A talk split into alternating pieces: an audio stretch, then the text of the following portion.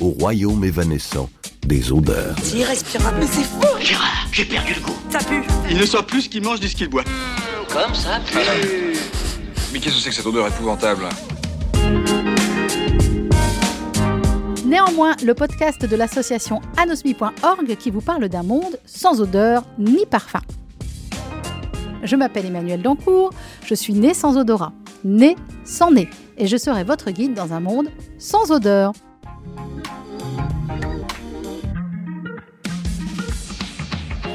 Bonjour à tous les anosmiques, les hyposmiques, les hyperosmiques, les parosmiques, les cacosmiques, et bonjour à vous les normosmiques qui n'avez aucun problème d'odorat. Bienvenue dans Néanmoins.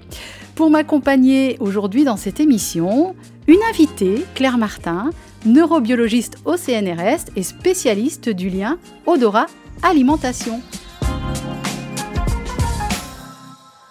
Bonjour Claire. Bonjour. Avec vous, nous allons évoquer les différentes sortes d'anosmie. On va recenser, on va détailler, on va expliquer. Mais ma première question est celle-ci. Pourquoi vous êtes-vous intéressée à l'odorat lorsque vous avez euh, démarré comme chercheuse? Alors en fait, c'est avant de devenir chercheuse que je me suis intéressée à l'odorat, c'est à l'université. J'ai fait mes études à Lyon et Lyon, c'est une ville où il, y a, où il y a pas mal de recherches sur l'olfaction. Et j'ai notamment eu comme professeur euh, André Ollet, qui est quelqu'un d'assez connu. Et ses cours m'ont complètement fascinée et à partir de là, j'ai décidé de, de faire des stages dans des laboratoires d'olfaction et plus tard de faire ma thèse en olfaction. Sujet de thèse soutenu en 2004, dynamique oscillatoire dans le système olfactif et représentation des odeurs, de points, étude chez le rat vigile dans une tâche de reconnaissance olfactive. Alors, est-ce que vous pouvez m'expliquer en quoi consiste votre thèse? Quand on sent des odeurs, et donc moi mon modèle c'était le rat, mais c'est la même chose chez l'homme, euh, il y a des ondes dans le cerveau, il y a des rythmes dans le cerveau qui, qui sont créés par les neurones, par l'activité des neurones, et ces rythmes se modifient quand on apprend les odeurs, quand l'odeur devient familière. Et donc c'est cette modification que j'ai étudiée pendant ma thèse. Et qu'est-ce que vous faites aujourd'hui exactement? Je disais que vous étiez une spécialiste du lien odorat-alimentation, mais ça veut dire quoi? Oui, alors j'étudie dans quelle mesure l'odorat est modifié par l'alimentation. Donc par exemple, quand on a faim ou quand on est rassasié, on n'a pas la même perception olfactive. On comprend pas qu'est-ce qui fait que le fait d'avoir mangé ou d'avoir le ventre vide modifie les perceptions olfactives. Donc c'est ça que j'étudie au niveau du cerveau. Ça veut dire que chez les anosmiques, que ce soit une anosmie de naissance ou une anosmie acquise, eh bien, il y a forcément un rapport à la prise de poids, à la nourriture On sait que le fait de perdre l'odorat va modifier la façon de s'alimenter et ça peut s'exprimer sous plusieurs formes. Il y a des gens qui vont moins manger parce qu'ils ne ressentent pas la sensorialité de la nourriture. Il y a des gens qui vont manger beaucoup plus sucré parce qu'ils ont besoin d'avoir une sensation renforcée comme ils n'ont pas l'odeur. Donc il y a plusieurs type de, de comportement qui émerge, mais clairement, la perte d'odorat ou l'anosmie engendre des modifications de la prise alimentaire. Alors, je peux vous assurer que chez les anosmiques congénitaux, qui n'ont donc jamais senti les odeurs, en tout cas moi, c'est vrai que je mange très sucré, très salé, je supporte pas l'acide et je supporte pas euh, la mer. C'est forcément un rapport euh, à la nourriture qui est très particulier. Si vous voulez m'utiliser dans un laboratoire, je suis d'accord. Claire, je vous propose un biais d'humeur qui est un condensé de tout ce que l'on entend tout le temps. Hein quand on dit à quelqu'un que l'on est né sans odorat ou qu'on a perdu euh, l'odorat il y a très très longtemps. Ne le prenez pas personnellement, même si je vous adresse évidemment à vous, euh, Claire Martin, ce billet d'humeur.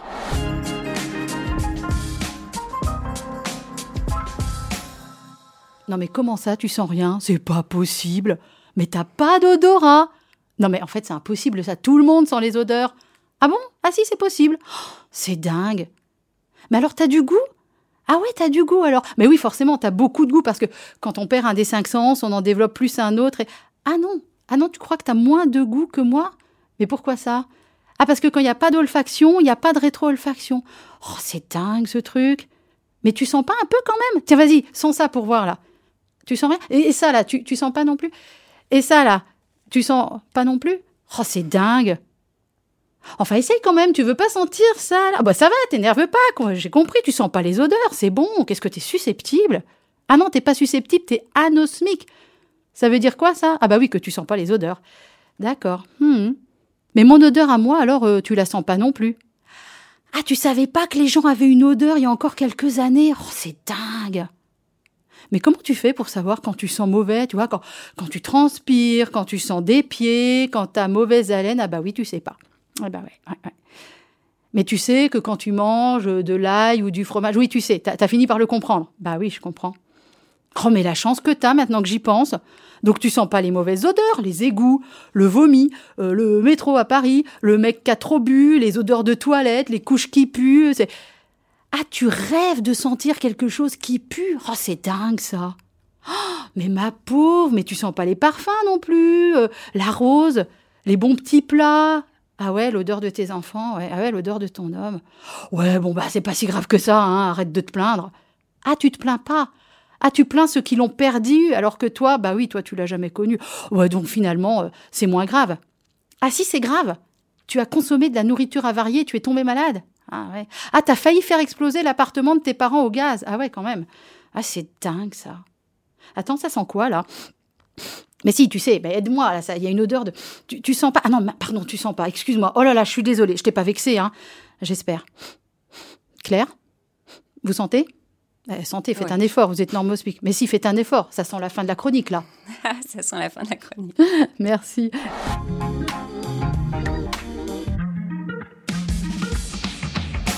Ça vous fait réagir comment? Alors ça, c'est quelque chose que beaucoup de gens ont découvert justement avec le Covid. L'anosmie, c'est invisible, les gens ne s'en rendent pas compte. Il y a un sondage qui a été réalisé il y a quelques années où il montrait que les gens préféraient perdre leur odorat plutôt que perdre leur portable. Donc c'est quelque chose d'incroyable.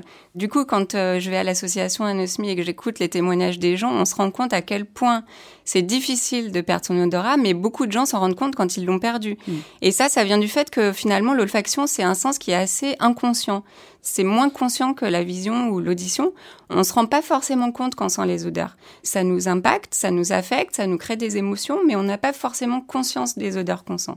C'est vrai qu'à l'association anosmie.org, on a des témoignages qui donnent la chair de poule. Moi, je Ouais. me rends pas bien compte puisque j'ai jamais senti les odeurs, mais ceux qui perdent l'odorat, mais on pleure avec eux. hein. Ouais, Alors, justement, on va voir les, les différentes causes d'anosmie. Bon, bah, on va commencer par la mienne. On naît sans odorat pour différentes raisons. Euh, en général, les anosmiques congénitaux, c'est à cause de quoi? Alors les anosmiques congénitaux, déjà, ça représente quand même une petite partie des anosmiques. Et euh, c'est souvent dû à une malformation du cerveau, finalement, c'est-à-dire qu'il y a soit pas de bulbe olfactif, soit que le réseau euh, euh, cérébral est absent. Donc, c'est-à-dire que l'information ne peut pas être traitée par le cerveau. Dans mon cas, c'est un syndrome qui est bien connu des endocrinologues, qui s'appelle Kalman de Morsier, et qui est en fait un syndrome hormonal en réalité. Et l'anosmie est une partie, alors pour le coup, plus visible encore que les hormones, c'est encore plus invisible, mais c'est pas le vrai problème. On est anosmique, mais on a de tels problèmes hormonaux que l'anosmie, elle passe un peu derrière et qu'on s'y intéresse un peu plus tard. Euh, quand on a Kalman de Morsier, euh, c'est pas facile d'avoir des enfants, notamment, euh, puisque le système ne se met pas en place. Et ça, c'est une bonne partie des anosmiques congénitaux, hein, Kalman. Oui, c'est une des pathologies qui fait l'anosmique congénitaux, tout à fait. On fera une émission euh, spéciale Kalman de Morsier. Alors, quelles sont les autres raisons d'être anosmique? Alors, pour un peu euh, vous expliquer les autres raisons, je vais vous guider dans le système olfactif. Donc, les odeurs, qu'est-ce que c'est? C'est des molécules qui sont dans l'air. Et pour sentir les odeurs, il faut que, en inspirant, on amène des molécules dans notre nez. Donc, une des premières causes euh, qui, qui explique l'anosmie, c'est que finalement, l'odeur ne peut pas arriver sur les récepteurs olfactifs qui sont au fond du nez. Donc ça, c'est des problèmes d'obstruction du nez. Donc il y a les polyposes nasales notamment qui sont un des facteurs euh, d'obstruction du nez ou les rhinites. Et on le voit quand on a juste un petit rhume, souvent, Mm. on perd un peu l'olfaction et c'est là qu'on dit qu'on, quand on mange, on se rend compte qu'on a un peu perdu l'olfaction. Les gens, ils me Donc- disent ça. Moi, ils disent Emmanuel, Emmanuel, je suis comme toi. euh, J'ai un rhume, je sens plus rien. Voilà. Et c'est vrai que c'est, on se rend compte que, que l'olfaction c'est important. La polypose nasale, c'est pas très connu. Donc, hein. la il, y a, il y a une nasale- campagne qui est sortie Oui. là entre l'association anosmie.org et, et Sanofi pour faire connaître la polypose nasale. Moi, honnêtement, je connaissais pas avant de rentrer dans l'assaut. hein. Oui, tout à fait. C'est une pathologie des polypes qui se forment dans le nez et donc qui bougent totalement le, les voies respiratoires en fait. Mais il y a aussi beaucoup de conséquences sur la respiration. Et euh, ça peut créer de l'asthme aussi ou des pathologies qui sont associées. Mais euh, effectivement, donc là, il y a une campagne euh, sur la polypose nasale. Et une autre raison euh, majeure, c'est aussi tout ce qui est post-infectieux. Donc quand on a une infection, jusqu'à maintenant c'était principalement des gros rhumes ou la grippe, maintenant c'est la Covid, ça peut détruire en fait la muqueuse olfactive. Donc la muqueuse olfactive, c'est les récepteurs qui vont euh, fixer les molécules olfactives. C'est-à-dire que les molécules, pour envoyer un message au cerveau, il faut qu'elles se fixent à un endroit. Et cette muqueuse, elle peut être détruite par les virus infectieux. Et donc on sait qu'il peut y avoir des infections qui, euh, qui délitent cette muqueuse. Et donc elle n'est plus capable d'envoyer le message au cerveau. Elle se reconstitue ou pas la muqueuse Alors, plus tard? C'est une des particularités du système olfactif. La muqueuse peut se renouveler. On a des neurones dans le nez qui donc peuvent se reformer tous les 40 jours environ. Donc effectivement, normalement, quand on a une, un rhume, une grosse grippe, on peut retrouver l'olfaction en un mois environ. Après, il y a des atteintes qui peuvent être plus profondes, notamment le Covid, on sait que ça touche aussi les cellules qui peuvent se renouveler. Donc ça touche les, les cellules en renouvellement et donc ça peut faire des, difficultés à, à, renouveler la muqueuse et donc on peut avoir des atteintes qui durent plus d'un mois. Et c'est pour ça que normalement la majorité des gens avec euh, la Covid récupèrent en un mois environ. Quand c'est au-delà de ça, c'est une atteinte plus, à plus longue durée. Plus sérieuse. Ensuite, si on continue le chemin de l'odeur, donc l'odeur se fixe sur la muqueuse et au niveau de la muqueuse, les neurones vont envoyer des nerfs au cerveau. Donc ça, c'est la transmission du signal qui va jusqu'au cerveau. Et ces nerfs passent dans des petits trous qui sont faits au niveau de l'os crânien. C'est comme euh, une petite passoire euh, dans lequel passent les câbles, si vous voulez, des neurones. Et si on a un choc à la tête assez sérieux, euh, le cerveau est, peut bouger un tout petit peu dans la boîte crânienne et sectionner ses nerfs. Donc à ce moment-là, bah, le signal ne peut plus passer. C'est comme euh, si on allume un interrupteur mais que le fil électrique est coupé, la lampe va pas s'allumer. Donc là, le signal ne peut plus atteindre le cerveau. Et donc ça, c'est les chocs traumatiques, ce qui concerne aussi pas mal de gens. Euh... Donc c'est une des anosmies, c'est notamment l'anosmie qu'a Jean-Michel Maillard, le président de, de l'association. Du coup, là, quand les nerfs sont sectionnés, c'est un petit peu plus difficile de pouvoir récupérer. Il peut y avoir une récupération à plus long terme parce que les, donc les neurones peuvent repousser et envoyer leurs axones au niveau du cerveau, mais ça peut être un peu plus difficile. La co-créatrice pardon, de ce podcast, euh, Claire, elle, c'est une anosmique traumatique. Elle s'est fait agresser au Cambodge il y a 8 ans et ils lui ont explosé le bulbe olfactif. Est-ce que ça repousse le bulbe olfactif? Alors non, le bulbe olfactif ne peut pas repousser. Et la muqueuse repousse, donc les neurones olfactifs peuvent repousser, mais au niveau du cerveau, en fait, une fois que les neurones sont là, il y a très très peu de zones où il peut y avoir des nouveaux neurones. Normalement, le cerveau, il est formé euh, à l'adolescence et ensuite, on ne fait que perdre des neurones, on n'en gagne pas beaucoup. Chez les rongeurs, il peut y avoir un petit renouvellement des cellules au niveau du bulbe olfactif, mais le bulbe olfactif ne peut pas repousser. En fait, votre bulbe olfactif, il est au milieu, entre vos deux yeux, au-dessus du nez. Et si ces zones sont affaissées par un choc traumatique, ça peut altérer le, le signal cérébral. On a fait le tour des raisons de, de l'anosmie On a fait le tour. Après, il y a, y a un petit pourcentage d'anosmies qui ne sont pas expliquées. Donc, c'est les anosmies idiopathiques et on, on, ne connaît pas la cause. Donc, euh...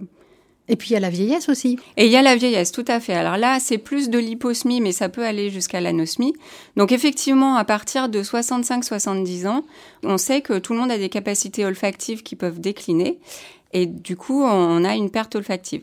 Ce type d'anosmie peut être mélangé avec euh, des autres causes d'anosmie qui sont les maladies neurodégénératives. Donc on sait qu'il y a pas mal de maladies neurodégénératives qui vont impacter l'olfaction assez tôt dans le développement de la maladie, notamment la maladie de Parkinson et Alzheimer, où on sait qu'il y a des atteintes, euh, des atteintes olfactives. Donc ça pouvait être euh, un moyen de détecter ces pathologies parce que c'est des atteintes assez précoces. Mais justement, comme il y a cette perte aussi d'odorat avec la vieillesse, bah finalement, quelqu'un qui a 70-80 ans, qui, euh, qui a des pertes olfactives, on va pas dire que c'est forcément parce qu'il va avoir Alzheimer. Ça peut juste être euh, le vieillissement normal des sens.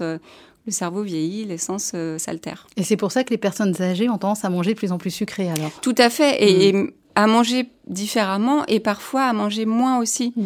Il y a pas mal de personnes âgées qui vont manger de moins en moins, qui ne trouvent plus de plaisir à manger. Et ça, c'est un vrai problème. Et du coup, on pense aussi peut-être qu'il y a des choses à faire chez les personnes âgées, notamment dans les EHPAD, ou de surodoriser peut-être les salles où ils peuvent se retrouver pour manger, de leur apporter des odeurs euh, qui, vont leur manquer. Ça, ça peut être une hypothèse pour essayer de les faire manger un peu, un peu mieux. Je portais à mes lèvres une cuillerée du thé où j'avais laissé s'amollir un morceau de madeleine. Et tout d'un coup, le souvenir m'est apparu. Je vous propose votre portrait olfactif en espérant être à peu près dans les clous. Vous avez fait vos, vos études à Chicago, hein. votre postdoc c'était bien à Chicago, et j'ai découvert en faisant des recherches sur Chicago que la ville de Chicago s'appelait avant, euh, il y a bien bien longtemps, euh, Chicago ou Chicagar, qui signifie oignon sauvage, marécage ou même moufette. Moi j'ai cru comprendre que sa moufette ça sentait pas très bon, hein. donc ça en dit long sur l'odeur pestilentielle régnant sur le site à l'origine. Est-ce que c'est toujours cette odeur-là à Chicago? Alors pas du tout. Ah. Pas du tout. Et il y a une particularité olfactive à Chicago, c'est qu'il y a une usine de chocolat en fait. Et, en fait, très régulièrement dans la ville, il y a des, grosses effluves de chocolat. Et l'air euh, se, se, déplace assez bien dans la ville. Et, et, très régulièrement, on a des fortes odeurs de chocolat. Donc ça, c'est assez particulier. Alors, j'ai cherché une odeur professionnelle qui pourrait vous caractériser ou caractériser le milieu dans lequel vous travaillez au CNRS et vous travaillez avec des rats. Et j'ai appris que les rats, ils produisent une odeur d'ammoniac particulièrement forte dans les endroits fermés. J'ai cru comprendre que l'ammoniac, c'est ce qu'on retrouvait aussi dans les urines. C'est ça? Oui, tout à fait. Et est-ce que donc ça sent l'ammoniac dans votre laboratoire? Oui, alors dans les laboratoires où on a des rongeurs, euh, donc on s'y habitue, nous. Euh, mais ceci dit, oui, en principe, les gens qui connaissent pas bien, quand ils arrivent euh, pas trop loin de l'animalerie, ils sentent une odeur un peu bizarre. Ça sent pas très bon. Petit questionnaire euh, anosmique, l'odeur de votre enfance, ce serait quoi, Claire Martin? Alors l'odeur de mon enfance, bah je pense que c'est mes vacances dans le Jura et mes ah. week-ends dans le Jura. Donc euh, on reste dans le Jura. Ça aura, oui, la oui, cancoyote. Un train, euh, ah peut-être le compter, mais avec euh, justement le, le jardin, l'herbe coupée, la, le feu de cheminée. Mmh. L'odeur de votre père? Le parfum de mon père est très. Euh... Je peux associer mon père à l'herbe coupée parce que c'est lui Ah. qui. Ouais, je vais peut-être dire ça plutôt, ça lui fera plus plaisir. Et justement, vous, vous portez quoi comme parfum, Claire? Et moi, je porte euh, Eau de Kenzo, Mhm. qui est un parfum assez léger, euh, fleuri, plutôt fleuri. euh. Qui se porte euh, plutôt d'été alors. J'ai cru comprendre que les parfums fleuris, c'était plutôt pour l'été. Oui, euh, j'ai qu'un parfum, moi, mais euh, en fait, euh, vous en parliez tout à l'heure, quand on travaille avec les animaux, on peut pas se parfumer. Ah bon? Donc dans le. Ça les le- déroute? Oui, beaucoup. Ils sont très très sensibles et, et les parfums, ça peut interférer avec nos expérimentations. Donc dans les tous les jours, je me parfume pas, donc je me parfume quand je sors ou mais mais quand je vais au laboratoire, je me parfume pas. Donc je suis assez peu parfumée en fait. Et votre odeur de cuisine préférée? Je dirais les fromages. J'aime trop les fromages. Je vous disais tout à l'heure, si je perdais une odeur, je pense que Oui, j'allais vous la poser. Si vous étiez anosmique, quelle odeur vous manquerait le Je plus pense que c'est les fromages. En fait, euh, le- j'adore les fromages et du coup, comme euh, j'imagine que le goût du fromage sans odeur, ça doit pas être terrible. Ah si, ah, moi Euh, j'adore ah, les si fromages. Je suis une Ah bon ayatollah du comté. hein. D'accord. Ah, oui, bon, ah d'accord. ouais, ouais, j'adore. Ok. Les camemberts bien faits, mais on m'a fait comprendre qu'il fallait pas faire des bisous après. Oui. on m'a fait comprendre tout ça. Bon, bah question incontournable, hein, euh, Claire Martin, je vais m'approcher de vous et vous allez essayer Ah oui. de définir mon odeur. Je mène cette quête depuis des années. Je veux absolument qu'on me dise à quel paysage mon odeur fait penser. Trouvez-moi des correspondances. Euh, une, une couleur, euh, c'est ça, un paysage, un bruit, une musique. Donc je m'approche de vous. Les gens puaient la sueur et les vêtements non lavés. Et leur corps, dès qu'ils n'étaient plus tout jeunes, puait le vieux fromage et le lait aigre et les tumeurs éruptives. Alors, vous voulez me sentir où? Sous les aisselles? Ah, Dans le cou, directement. Ah oui, c'est. Dans le cou, Mais directement. vous êtes parfumé quand même. Mais non, c'est ma crème de jour. Ah, J'aurais jamais dû de crème de jour. Vous, vous voulez quoi? Un, Ouais, un poignet? Un poignet. La Vous spécialiste sentez en pas odorat. très fort? Ah oui, on m'a Non. toujours dit que je sentais bon quand même. Oui. Ah oui, Non, quand mais c'est même. bon, Non, mais ça oui, me mais rassure. c'est pas, il y a, il y a pas quelque chose de très caractéristique qui ressort. C'est difficile. Vous savez que l'odorat est très influencé par la vue et il aurait fallu que je fasse le test en aveugle et que je sente l'odeur sans vous voir. Ouais. Mais forcément, pour moi, vous êtes un tout avec une odeur et et Ça Et vous évoque pas un plat, je sais pas, un ah paysage non, un plat non parce Non. que vous sentez pas fort. D'accord. en fait, vous m'aidez pas du tout là. hein. Vous vous en rendez compte ou pas? Mais non, mais c'est peut-être plutôt, je sais pas. Ah, c'est une bonne nouvelle. Non, non, mais Ah. je sais pas, les anosmiques ont toujours un peu peur de sentir. Oh là euh, oui. Donc, bon, Bon, au bah moins, vous écoutez, n'avez pas de souci. à Mer- faire. merci d'avoir tenté quelque chose. Cette émission vous a été proposée par l'association anosmi.org. Depuis sa création, anosmi.org s'occupe de toutes celles et ceux qui sont nés sans odorat ou qui l'ont perdu. Néanmoins est un podcast produit par Moustique Studio. Elle a été imaginée et conçue par Guillaume, Clara et moi-même. Réalisée par Maître Joseph. Rendez-vous dans un prochain numéro et d'ici là, n'oubliez pas, je ne peux pas vous sentir.